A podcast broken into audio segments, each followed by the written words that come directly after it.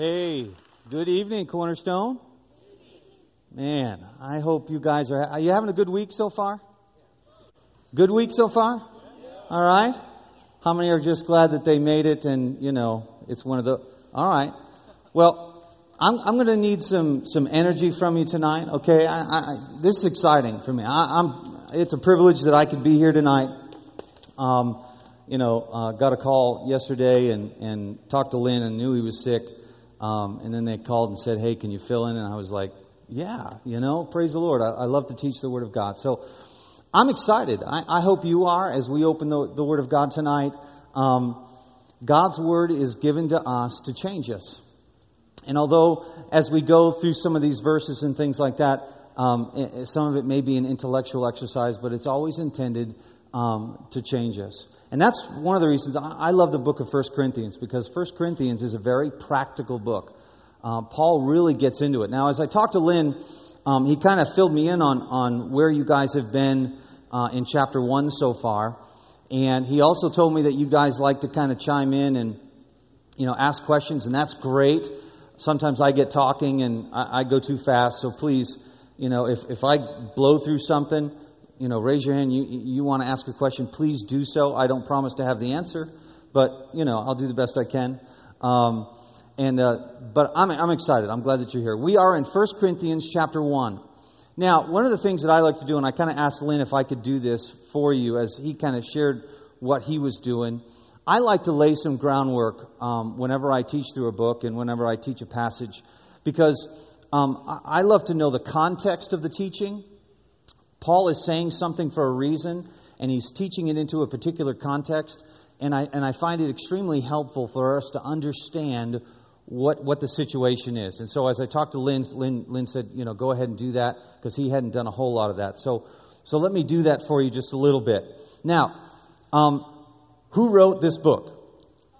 Paul did, okay? We know who Paul was. Um, he was an apostle. He was not one of the original 12, okay?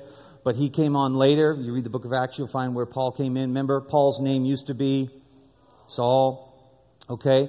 Um, Paul is writing. Now, if you go to Acts uh, chapter 18, Acts chapter 18 is Paul's second missionary journey. And in Acts chapter 18, the first 17 verses or so, you'll find um, where Paul came to Corinth.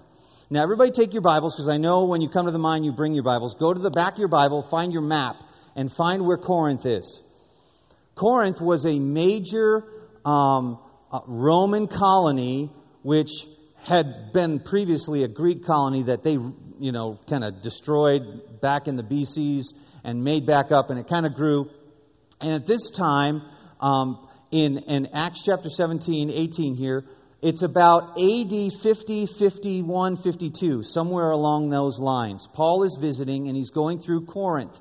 And Corinth, just to give you an idea, um, and, and why this book um, is so practical for us, is that um, like many of the places Paul planted churches, Corinth was one of those major metropolitan, um, major crossroads. It had two separate ports that, you know, brought major traffic and major commerce. Um, in fact, Corinth, think of Corinth this way think of Las Vegas on steroids. Okay? That was Corinth. In fact, there was a, there was a saying that um, uh, to, to act like a Corinthian was sort of this catchphrase back in the day that meant very similar to what you and I would consider, you know, terms that we use about Las Vegas to, you know, what's it happens in Vegas stays in Vegas. When we hear the word Vegas, there are certain things we think about. Um, as a Christian, it may be a little bit different than maybe what some people outside these walls might think about Vegas. But you get the idea. It's, it's a place where you go to get away from morality. It's a place that you go to get away from maybe the, the, the parts of life that you don't want to, you know, you want to get rid of your constraints. You want to go and do whatever. Well, that's what Corinth was. Okay? And so Corinth was uh, one of those kind of places. And on top of that, uh, the reason I say it was like it was like you know Vegas on steroids because not only was sexuality rampant in Corinth, it, it was part of the religious system. I mean, there was uh, uh, the goddess of love, Aphrodite, had this great big uh, uh, uh temple there, and very much like in Ephesus, there was uh, instituted in the religious worship prostitutes. I mean, so, I mean, talk about you go to church and, and, and sleep with a prostitute, and you were doing a good thing. I mean, this was, you know, part of their culture. This was Corinth. And as Paul came through, um, he established a work um, of Jesus Christ. He planted a new church. Now, talk about a tough crowd. Talk about a, an area that was anti, you know, the message of Jesus. And yet we find Paul in Acts spending some time teaching in the synagogue, moving into, in, into someone's house. He was able to win the leader of the synagogue, and, and, and just a church grew, and people came to know Jesus. All right? Now, as Paul moved on, if you kind of read through, through Acts, you'll find he went to Ephesus a little while later. Fast forward about four years. It's now AD 56. And Paul is in Ephesus on his third missionary journey, and word comes to him that the church in Corinth is having some trouble. And that's where you kind of read a little bit. He talked about, you know, this house of Chloe kind of sent some word that there were some divisions and problems and things that Paul, you know, they had questions he begins to address later on. But this is the context for the teaching of Corinth. The Corinthians were, as you can imagine, were having a lot of the same troubles that churches in America have. How do we uh, abide by the teachings of Jesus Christ? How do we grow in our faith? How do we maintain integrity and holiness in a, a culture that is so anti what, what Jesus wants us to do that it, it's, it's, it's difficult? And what happened in is in Corinth, they, they started getting into trouble. And of course, as, as you talked a little bit last week, um, the first four chapters of, of Corinthians here, First Corinthians, he begins to lay out what the problems are. The first you find are divisions. I, I don't want to take this to the next le- level and pull out, you know, in essence, my corrective, you know, rod of correction, my belt, and, and, and you know, give it to you like a father, he says. I'd much rather do this in love. But he says, if you guys don't cut it out, if you don't get your act together, you, you know, I'm going to show up there with judgment. I'm going to show up there with all the authority given to me by the Lord Jesus Christ. And there's going to be some come to Jesus moments with some people in the church. I mean, that's what Paul was saying. So that's the context. That's what Paul is writing to. And that's why I love it because you and I can really relate. Because we live in a culture that is countercultural to the Lord Jesus Christ. That it, it, it, you know, some of the things that Jesus asks us to do don't make any sense when compared to what the world says we ought to do, the, the, the community and culture around us. You know, we watch movies and TV and all that kind of stuff. And all of that, all of that, that culture teaches us to live one way. And Jesus said, no, no, no, you don't, don't do that. You need to live this way. That's what he's talking about here. Okay? And that's what Paul is addressing. Now, uh, uh, from what Lynn tells me, you went through the first 17 verses. So we're going to pick up in 1 Corinthians chapter 1, verse 18. I'm going to back up just a little bit to keep us flowing in what we were talking about. Now, for me, uh, I'm using the New Living Translation. I, I know out there we, we've got a lot of people who have different translations that you're looking from, so it's going to say slightly different, but you'll get the idea as we go through, okay?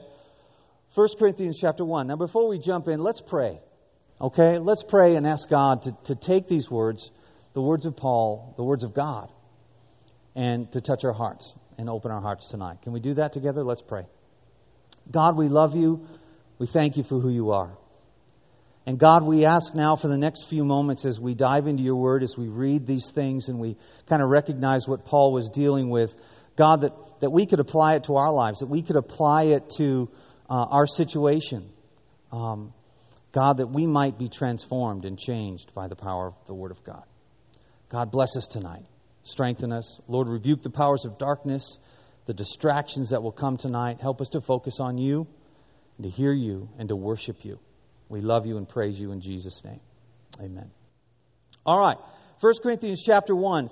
You were talking last week uh, in verse 10 as he's going through, he's talk, talking about the divisions. And that's the point where he's talking about, well, some said they were followers of this person and some that. And Paul's like, man, I'm, I am so glad I didn't baptize you because, you know, this is about Jesus.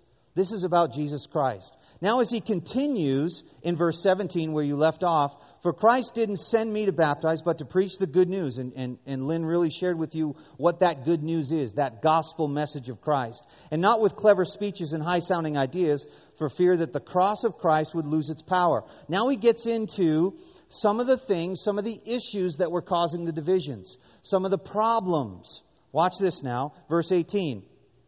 I know very well how foolish the message of the cross sounds to those who are on the road to destruction.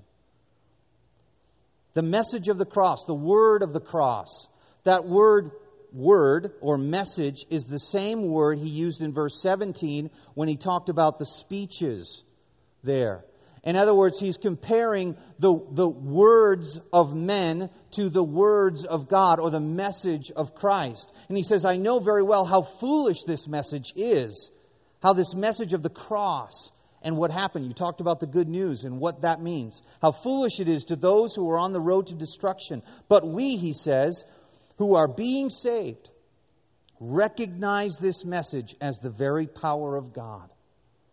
This is, this is pretty pretty powerful because you and I sit here tonight convinced.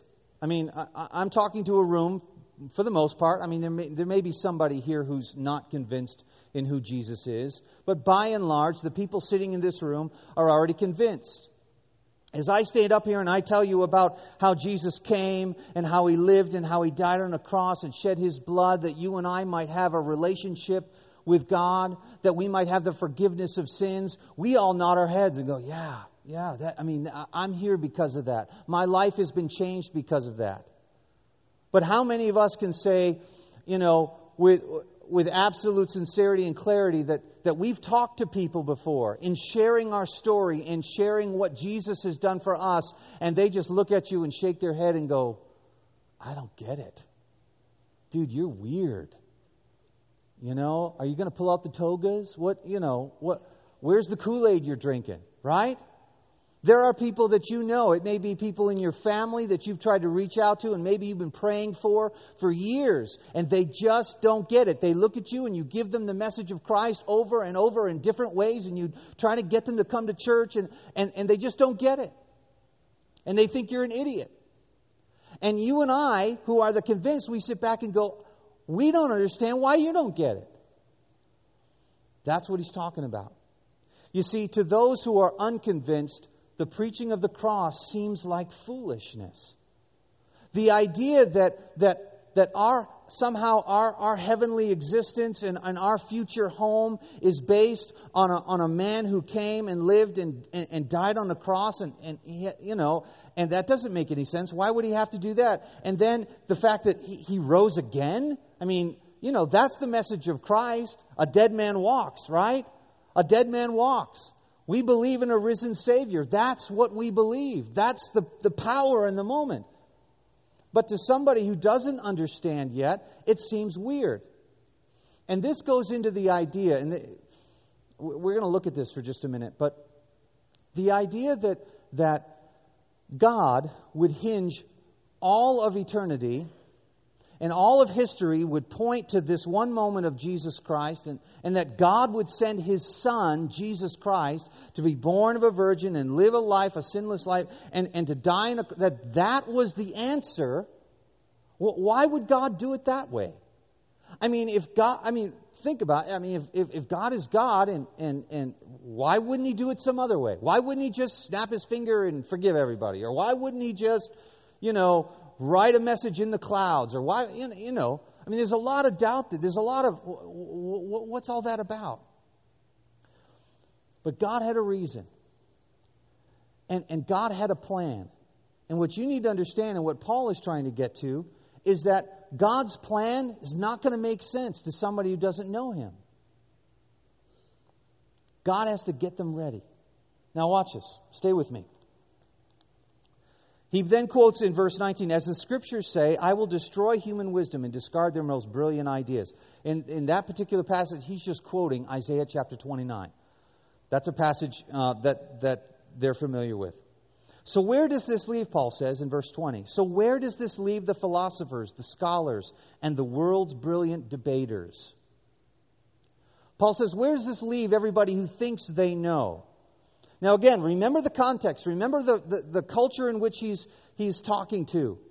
These Corinthians are immersed in a culture, and, and by and large, um, although it's a Roman colony, it's, it's, it's heavily Greek because it's right there near Greece, okay? And you remember the Greek culture, that whole philosophical thing going on? They, they took philosophy to an art form. They took the, the, the art of thinking and contemplating and, and, and arguing in some cases and all of this debate and, and I mean they took it to a whole nother they thought they were it. I mean they just their culture thought that that this was you know they were the epitome of understanding. And Paul says, where does this leave them? Now stay with me because I'm going to show you something. God has God. Uh, what is it? What has it done with them? God has made them all look foolish and has shown their wisdom to be useless nonsense. Since God, in His wisdom, saw to it that the world would never find Him through human wisdom, He has used our foolish preaching, Paul says, to save all who believe. Paul says that the, the, the plan of God was to use our foolishness, the message of Jesus Christ, our proclaiming that message of hope in Christ, that God chose to use that foolishness to bring people that message. Okay? Now, watch this. God's way seems foolish to the Jews because they want a sign. Now, now he's talking specifics here. Remember, he's talking to two distinct groups of people in his audience. All right? One are the Jews um, the Jewish people who were, who were scattered throughout, um, the message of Jesus Christ was coming to them. And the reason it was a problem for the Jews, again, go back now to, to the New Testament where Jesus' ministry is. And what did the Jews always want from Jesus? The Jews always wanted signs. They always wanted miracles. They wanted Jesus to do spectacular things. They wanted Jesus to write in the clouds. They had an idea of what the Messiah was supposed to look like. In fact, you look at the disciples, and the disciples did not even understand this message until after Jesus died and rose again and, and ascended. I mean, remember Peter? Peter, one of the guys who sat at the feet of Jesus. Remember when Jesus told him that the Son of Man will be, will be uh, uh, put into uh, uh, um, captivity and, and, and killed and, and all that kind of stuff. Remember when he said that? And Peter was like, No, no, no, that's never going to happen, Jesus. No way. And Jesus rebuked him. Remember that? Even in the Garden of Gethsemane, when the soldiers came to take Jesus away, after Jesus had specifically told his disciples over and over and over that I will be led away to die, Jesus, I mean, Peter still didn't get it. Whips out his sword, tries to defend Jesus, cuts off that guy's ear. Remember that? Peter still didn't get it. The Jews didn't understand. Because to them, the Messiah was going to come as a conquering hero. The Messiah was going to come in this great, wonderful miracle smashing of the Romans, I'm taking charge kind of thing. And they all believed that to be the case. And so when Jesus walked and he talked about his kingdom and he talked about what was coming and he tried to explain who the Father was, they were like, yeah, yeah, yeah, okay, Jesus, give us a sign. Okay, Jesus, give us a sign. And if you look and you watch the, the Jesus did some signs, didn't he? I mean, he did some awesome miracles, but Jesus often did them in inobscure, off to the side kind of ways. He never stood up and, and, and did these things in such a spectacular way that everybody would see. Now, there were a few miracles that had a lot of people there, like the feeding of the 5,000 and all of that. But by and large, it was a little bit over here, and don't tell anybody, and a little bit over here. Why? Because Jesus wasn't there to give the Jews a sign. He was there to explain the Father. He was there to usher in the kingdom as he told them about but it was going to come through his death on the cross, and they didn't get it, and it was foolish to them. I mean, because after all, they knew better. No, no, no. The Messiah is not. What's that all about? And in fact, they would often turn to the fact that when Jesus died on the cross, They'd go back to Deuteronomy chapter 24. And they'd go, see, in our own little things here, it says that anything that dies on a tree is cursed. See, to the Jews who were looking for the sign, it was foolish. But they missed the best signs of all. They missed what Jesus was trying to do. That's why to the Jews it didn't make sense. Now look what he says. The Jews were offended, and the Gentiles say it's all nonsense. You see, the, the Greek philosophers of the day, as they talked about and, and, and you know Greek philosophy and all this kind of thing, some of the some of the major talking points for them, um, the Greek philosophers pushed the idea that that that God that God can't possibly um, be connected and, and show emotion, that God would have to be absolutely detached and separated because you know he, he couldn't he couldn't get involved in emotions. He couldn't get involved in mankind because that would that would lessen him to the greeks thinking. God would have to be aloof. God has to be separated and, and unemotional. And so, as Paul preached this message that the Savior was born, became man, and dwelt among us, that Jesus loved us and loved us enough to die on a cross, to a Greek, it's like, what? Why would God do that? God would never do that. And so, to the Greeks and their way of thinking, it was, it was un, unbelievable. No way. Keep going. The Gentiles say it's all nonsense. But to those called by God to salvation, that's us. Those who answer the call. Now, let me pause there for a minute because we could spend a great deal of time talking about this point. And there are differing viewpoints on this particular point. Let me give you, as best I can tell, what the Scripture teaches about God calling us. I believe the scriptures are, are pretty clear. You go back to John chapter 12, where Jesus talks about that the Son of Man being lifted up, and, and, and when he is, he, that God will draw all men to himself. John 3:16 for God so loved the world that he gave his only begotten son. You know that verse? I believe the scriptures teach us that God calls all men. That through the gospel message that Paul's talking about here, in whatever ways that means, you know, whatever medium that is, but the message of the gospel of Jesus Christ goes out, that God, through that message, in some form or another, draws all men to himself. What he gives us is free will, a choice to say yes or no. Now, this is a this is a point of contention with with brothers and sisters in Christ who love each other and are going to heaven and are going to share heaven together. There are those who would say, no, God does not call all men. He only calls some. And there are some verses, like I said, we could spend all night talking about that. We could spend weeks talking about this issue. All I'm going to say is that, as best I can tell, as I read this, the scripture and I look at the whole picture, I think Lynn talked about that last week a little bit, that there are often um, principles found in the Word of God that are supported by multiple, multiple, multiple scriptures and ideas. And sometimes people like to take certain verses and pull them out of context to say something.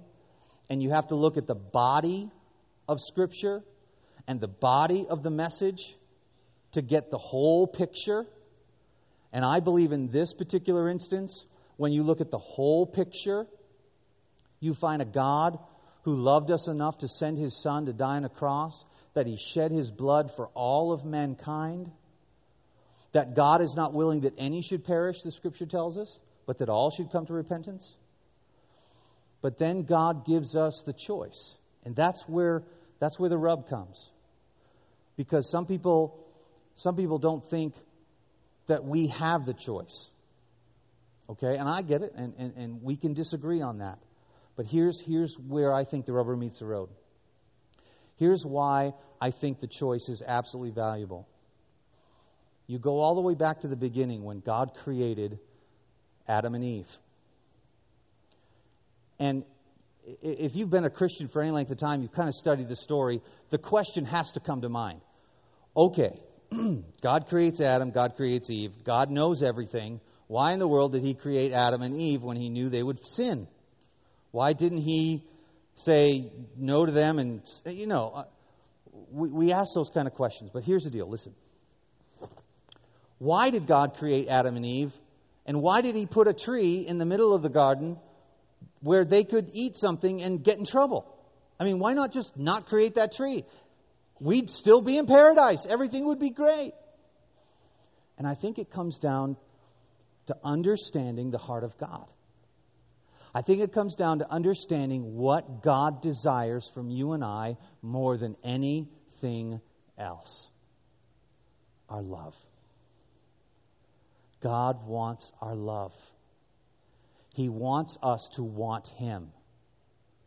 And here's the thing without getting all philosophical on you, you can't have love without choice. Because if there's no choice, it's not love.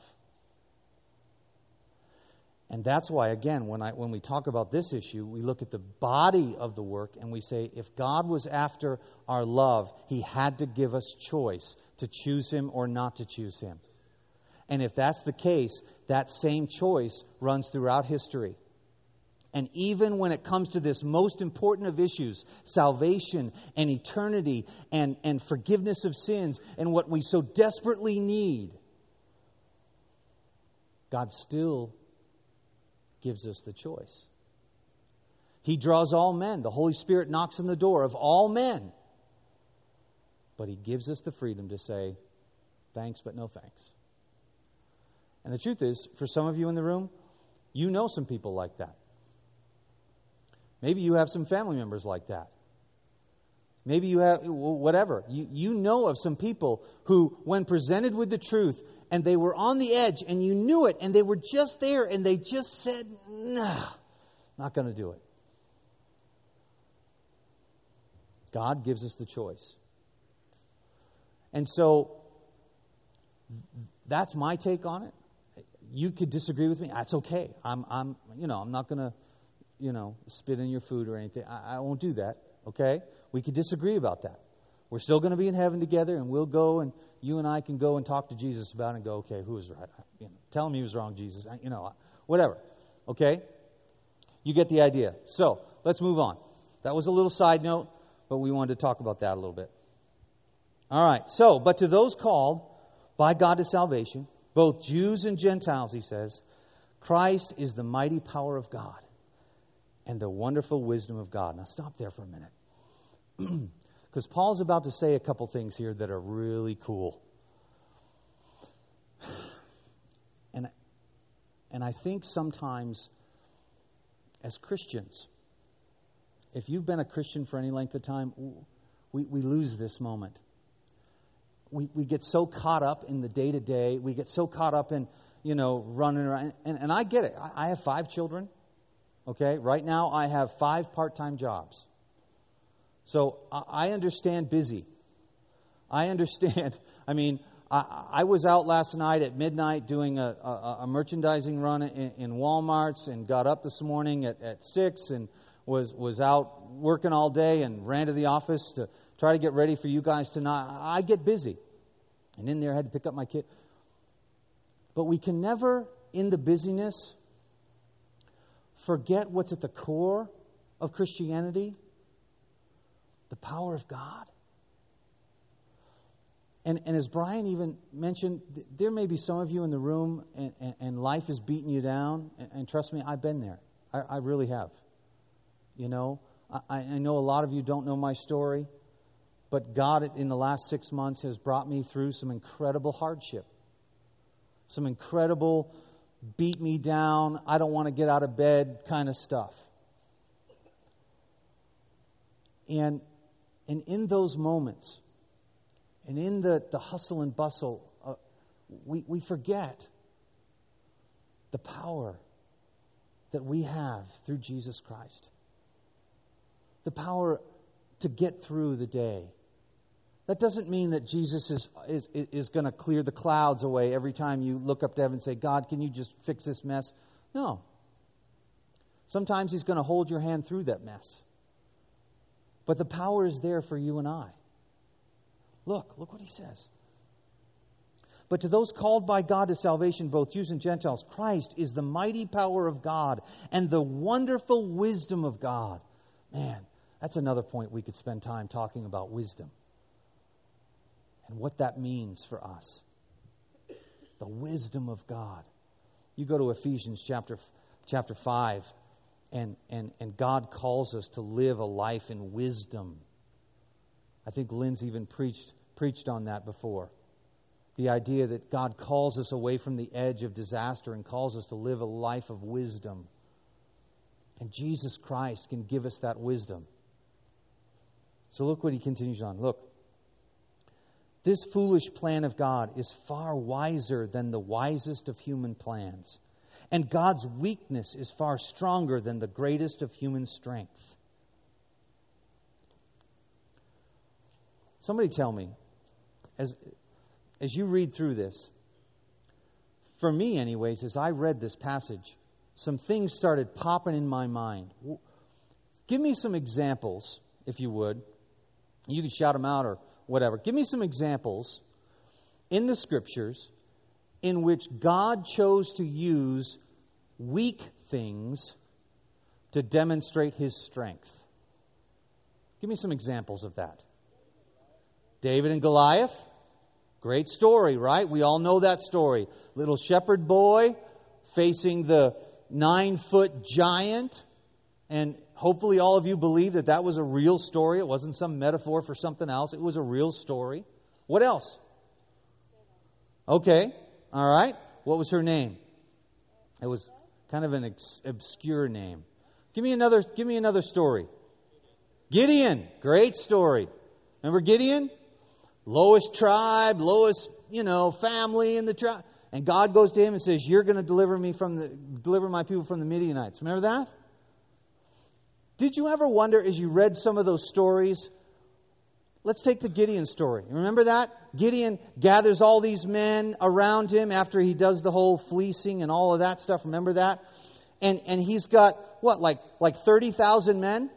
I think that's the number. He had like 30,000 men. And the Midianites had over, you know, hundreds of thousands of men, like tons, lots more. So at 30,000, I think is the number. Somebody correct me if I'm, if I'm off. But, but they were way outnumbered. And then God said, now you got too many. Hey, let's do a couple things here. Let's whittle them out. And remember the number he ended up with? 300. Now that's a good, a good 300 movie.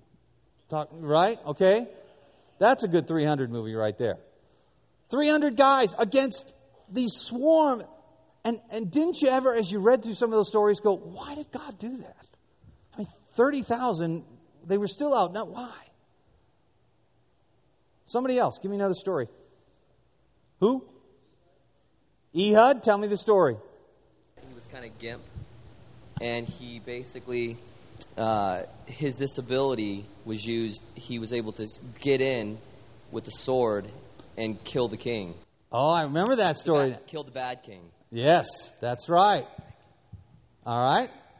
What else? Give me another story. What? I can't hear. Oh, Queen Esther's story. That's right.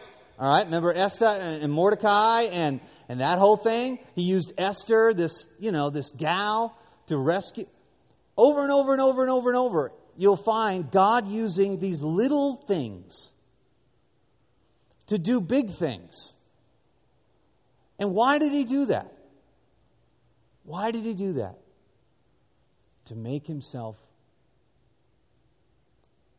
the focus, right?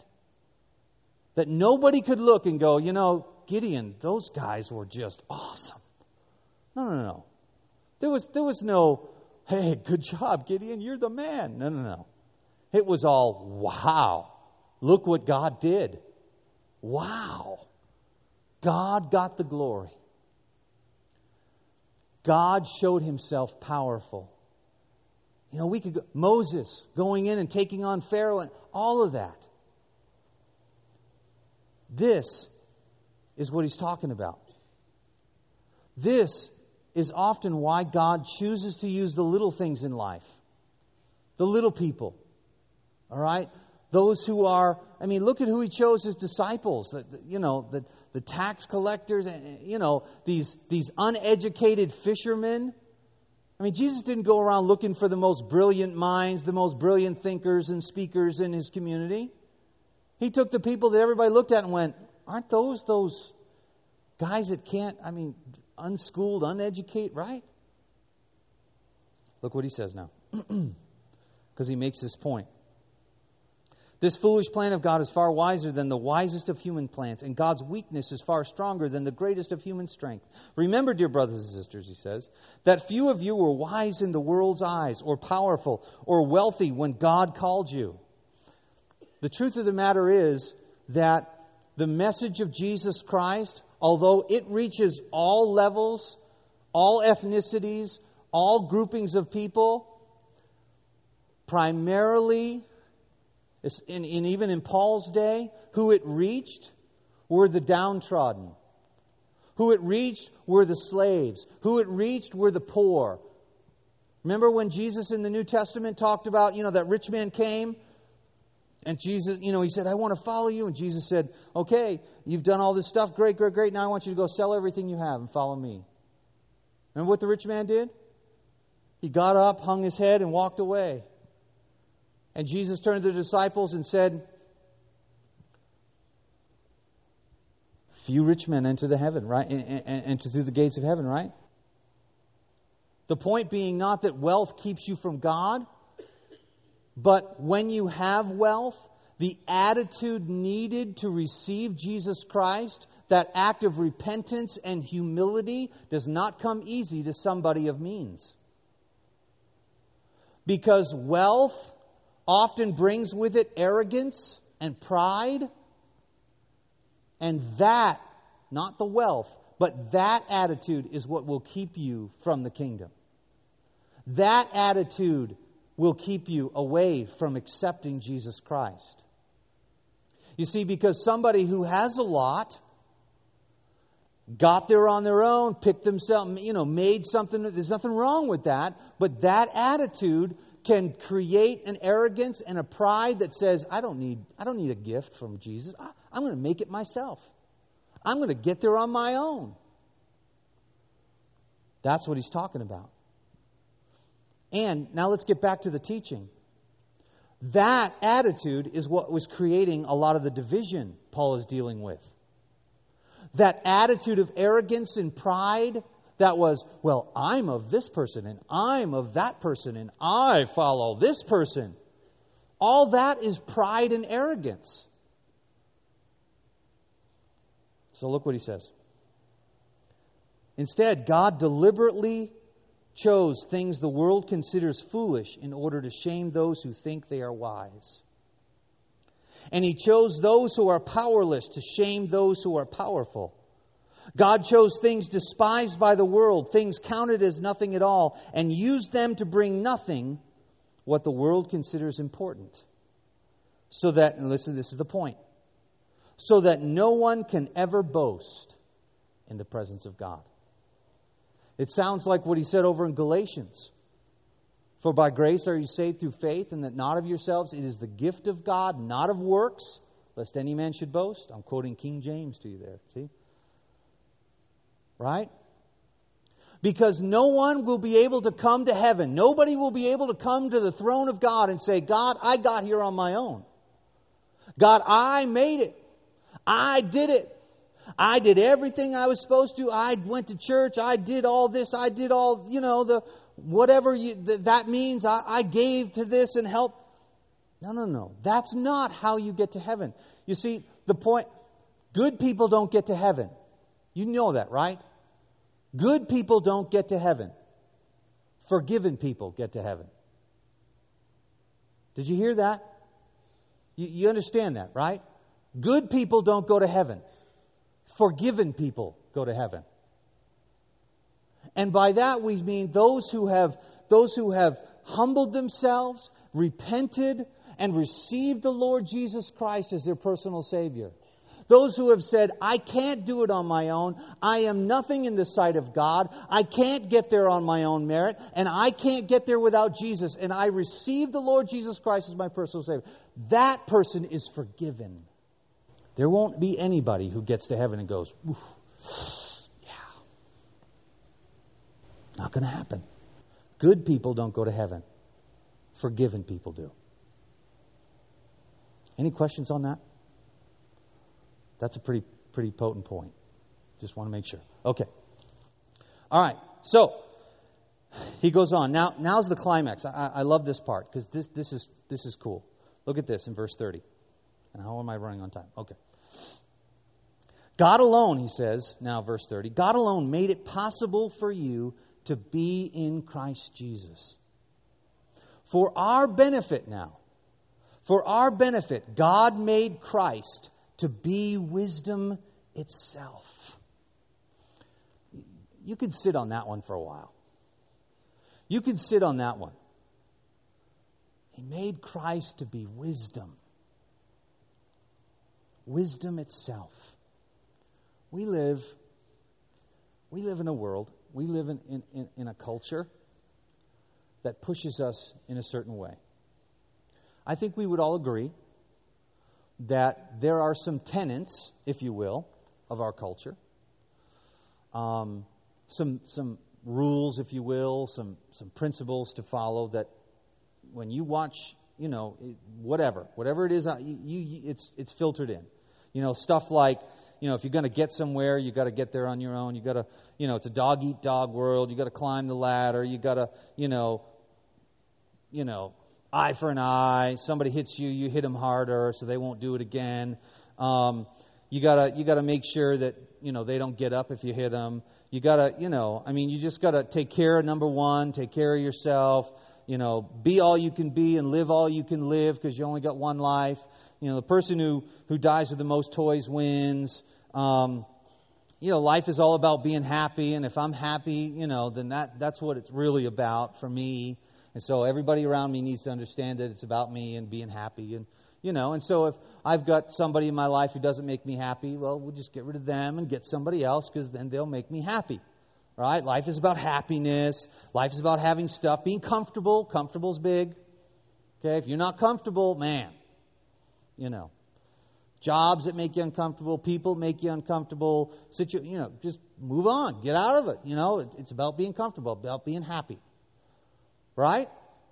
It's about attaining and getting and, you know, getting, you know, you got to take care of you, right? I mean, that, we would all agree that's what drives our world.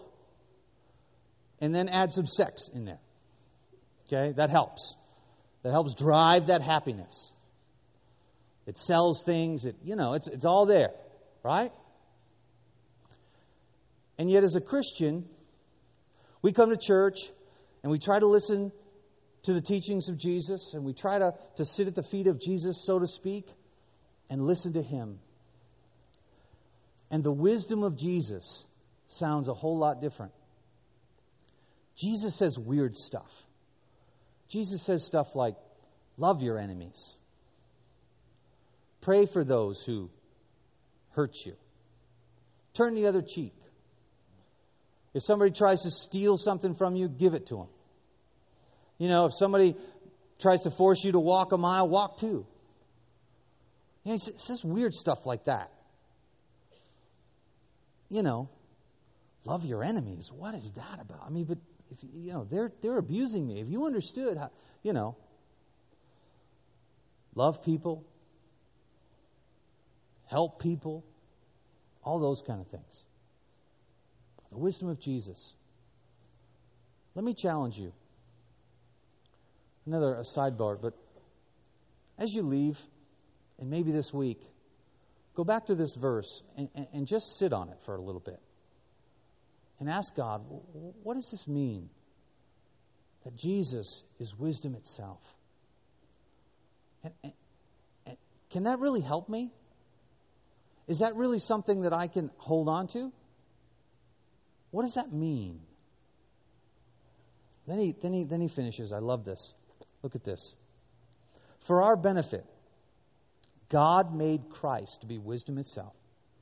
He is the one who made us acceptable to God. He is the one who made us acceptable to God. Wow. He made us pure and holy. Some of your versions might say sanctified, sanctification. He gave us Himself to purchase our freedom. As the scriptures say, the person who wishes to boast should boast only of what the Lord has done.